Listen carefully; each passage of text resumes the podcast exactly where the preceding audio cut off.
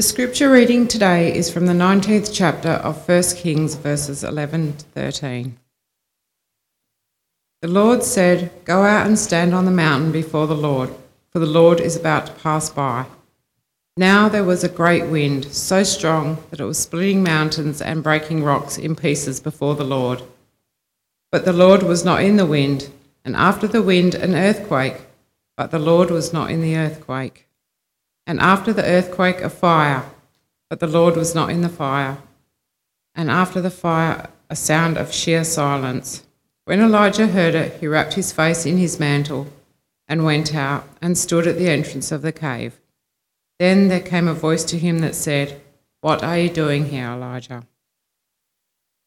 This is the word of the Lord.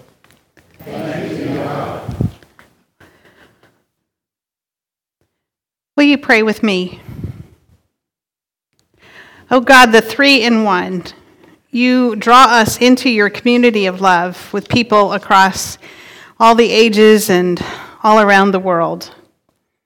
By the same Spirit that binds each one of us together, we pray that you speak to us today so that your message may encourage us and stretch us to trust and turn to you and follow you. It's through Christ we pray. Amen. We're continuing our sermon series this week where we're exploring questions that God asks us through different Bible stories and scripture.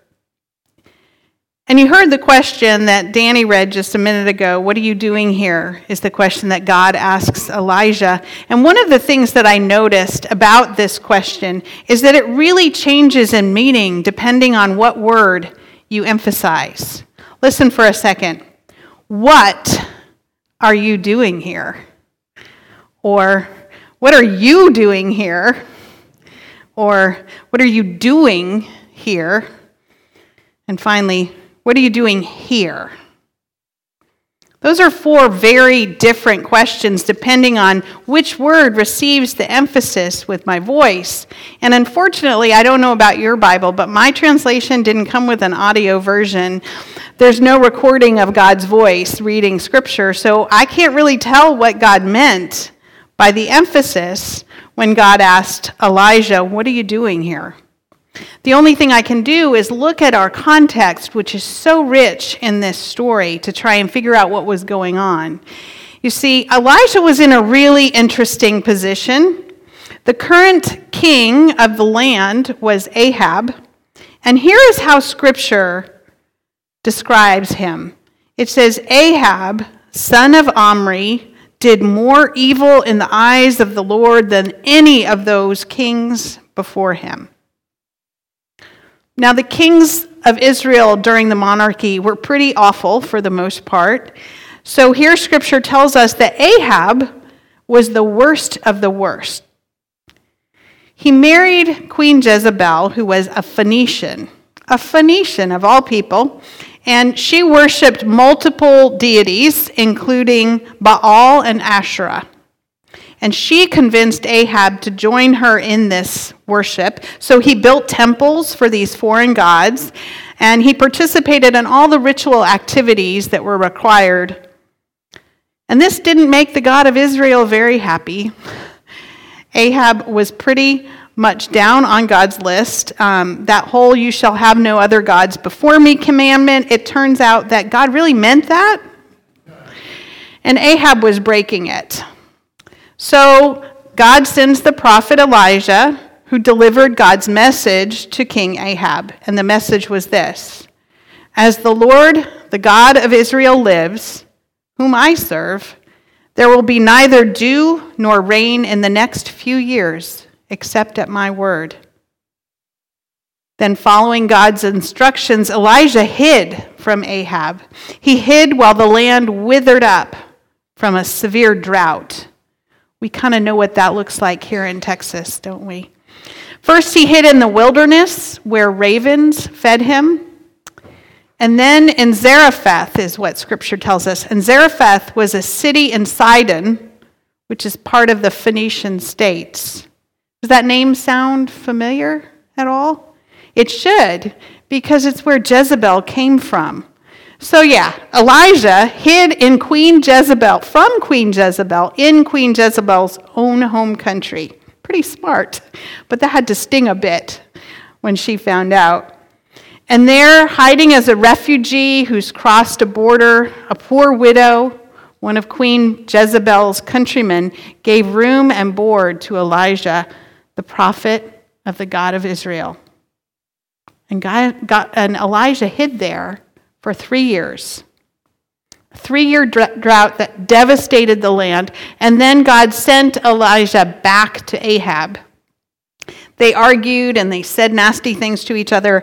And finally, Elijah instructed Ahab to send for the 450 priests and prophets of Baal that Jezebel had taught in their land, and for the 400 priests and prophets of Asherah all of the holy men of the false gods that were in Israel.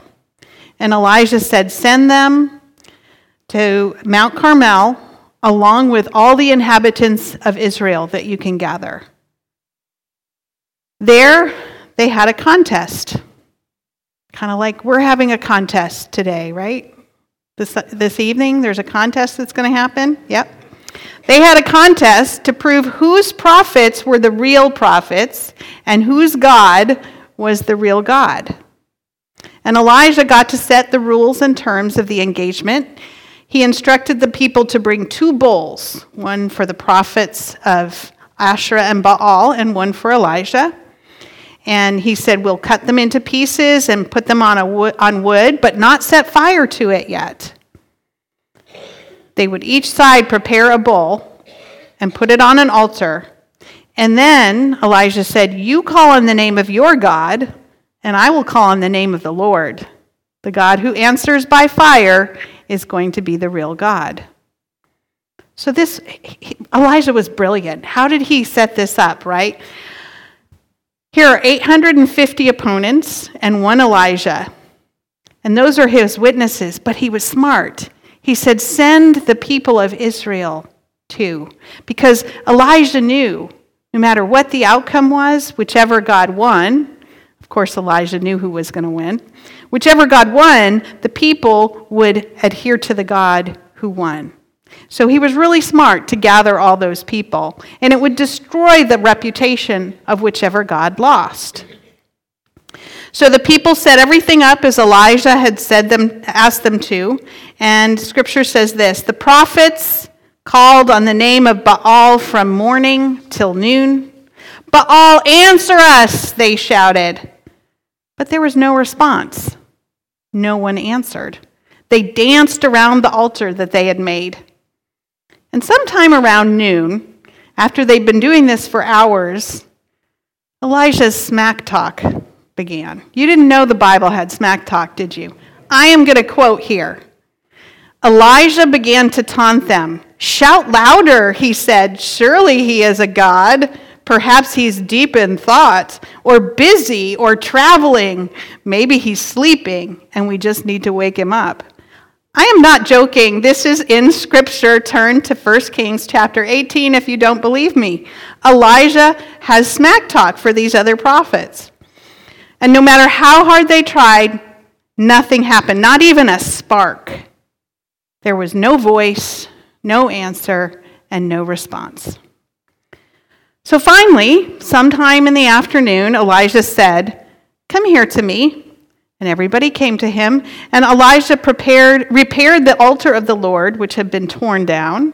Elijah took 12 stones, one for each of the tribes descended from Jacob to whom the Lord, the word of the Lord had come, saying, Your name shall be Israel. And with these stones he built an altar in the name of the Lord. He dug a trench, a large trench around it, large enough to hold two seahs of seed. That's a lot of seed back then. He arranged the wood, cut the bull into pieces, and laid it on the wood. And then he said to them, Go fill four large jars with water and pour it on the offering and on the wood. They did it, and he said, Do it a second time. And they did it again. And finally, he said, Do it a third time. And they did. That water ran down around the altar. There was so much water, it filled the trench that they had dug. All that water. You just got to know that only the true God of Israel is going to make that wood catch on fire now, right? So at the time of the sacrifice, the prophet Elijah stepped forward and prayed, Lord, the God of Abraham, Isaac, and Israel, let it be known today that you are God, and that I am your servant, and have done all these things at your command. Answer me, Lord, answer me, so these people will know that you are God, and that you're turning their hearts back again. You know what happened next? The fire of the Lord fell and burned up the sacrifice, the wood, the stones, and the soil. And it was so hot, it licked up the walls of the trench, and all the water evaporated. When the people saw this, they fell and cried out, The Lord is God! The Lord is God. The 850 prophets of Baal and Asherah failed miserably, and Elijah, with God's help, trounced his opponents. Now, sticking with the theme of today, I kind of think of this as the biblical Super Bowl. Elijah looked like the underdog going into this, didn't he? He was one prophet against 850 others. That would not be a fair football game, would it? But we all know that when the stakes are high, like a national championship, the numbers don't necessarily predict what's going to happen. When the stakes are high, unpredictable things might happen. And at this point, Elijah then decided to slaughter all the priests of Baal and Asherah, all 850. And he sent Ahab running back to the palace in the pouring rain after three years of drought. Elijah sent Ahab to Jezebel. Ahab told her what he and the people of Israel had witnessed.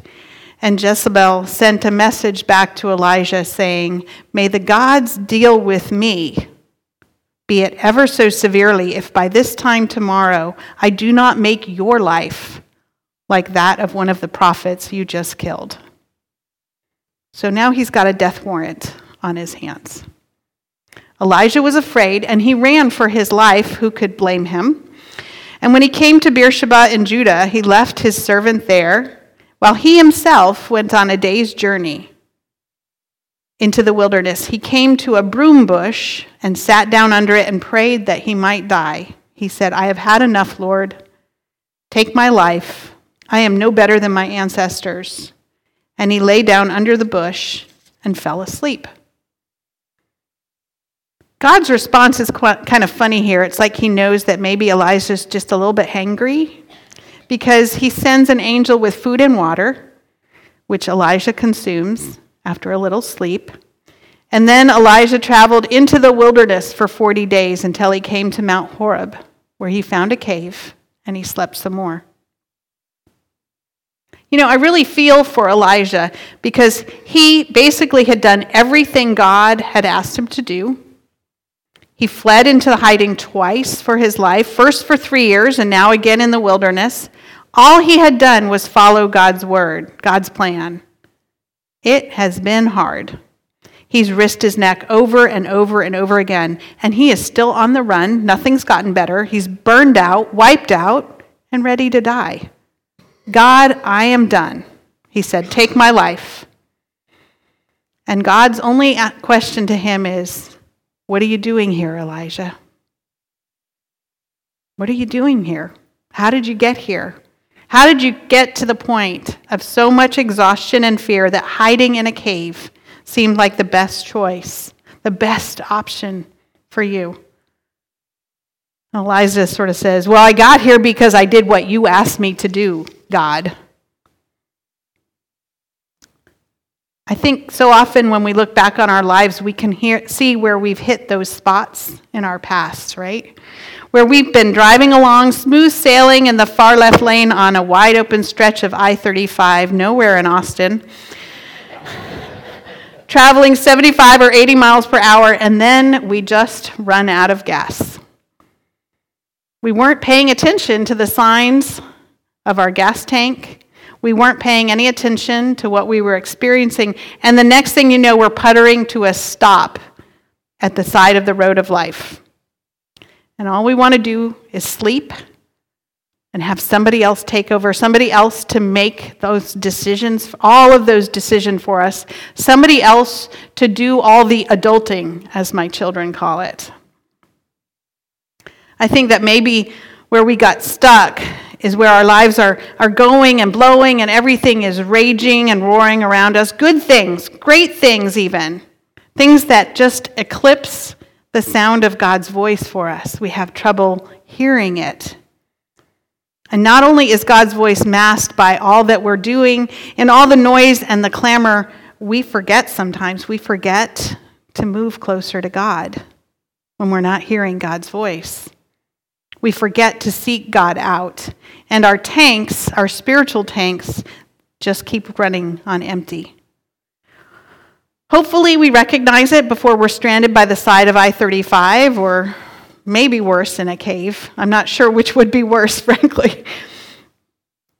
And remember, Elijah wasn't doing bad things, he was doing exactly what God had sent him to do. Maybe a little more flamboyantly and extravagantly than was absolutely necessary. I mean, did he really have to soak that wood three times? Wouldn't once have been enough, or twice, three times, really? Did he have to engage in all that smack talk? But he did catch uh, Jezebel's attention, didn't he? What are you doing here? I don't think God is asking a geographical question of Elijah. I think God knows exactly where Elijah is. Remember, God made the earth and everything in it. Makes it a little hard to hide from God when you're on God's creation. I think the question is more like, how did you get to this point in your life? This spot of desperation?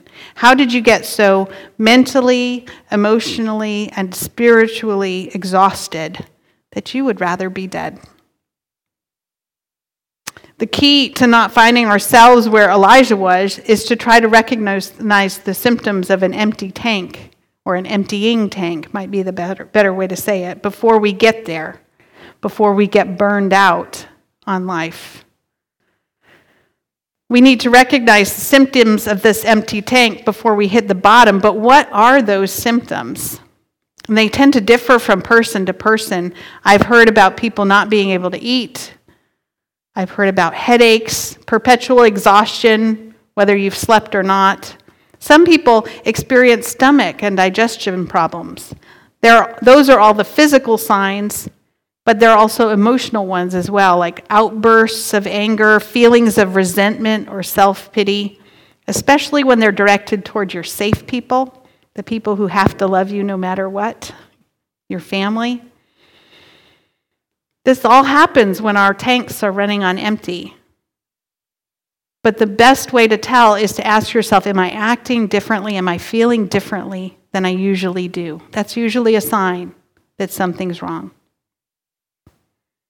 Elijah had been so focused on besting those priests of Baal and Asherah and running from Jezebel that he found himself running with an empty tank. He ate, he drank, and he slept, and then he listened for God's word.